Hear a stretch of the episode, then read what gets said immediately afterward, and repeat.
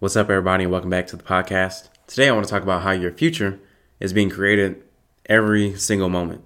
And if you understand this, you will you will feel you'll feel a lot of things depending on how you've been acting, how you've been servicing your goals, how you've been striving on your journey, whatever that journey is for you.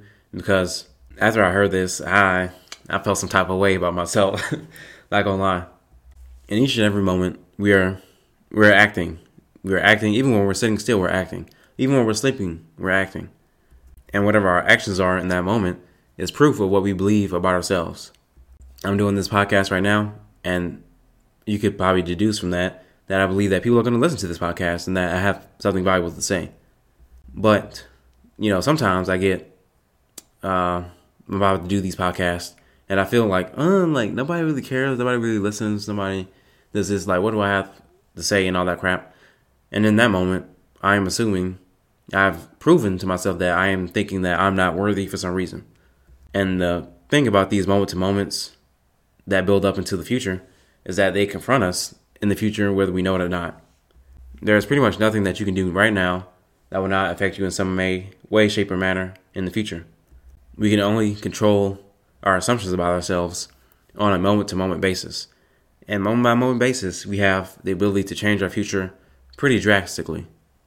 If I assume that I am capable of reaching my goals in this moment, then in this moment I will take action to achieve that goal.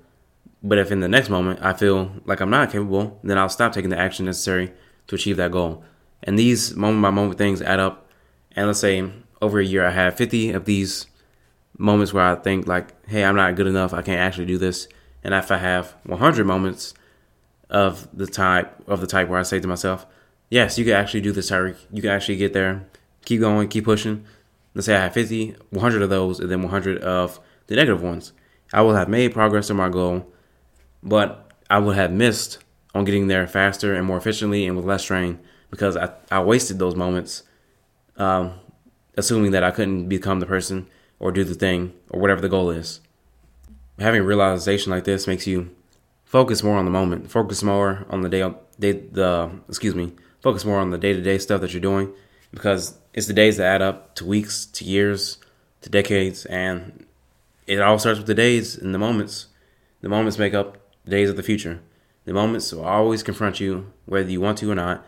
It is it's like a law of gravity. It's it's just a law.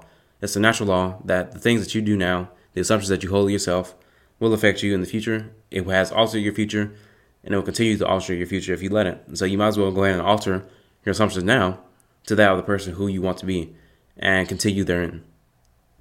And that's all I got to say for now. Uh, this is a very short one, so you have two very short podcasts for today. But I'll see you next time. Peace out.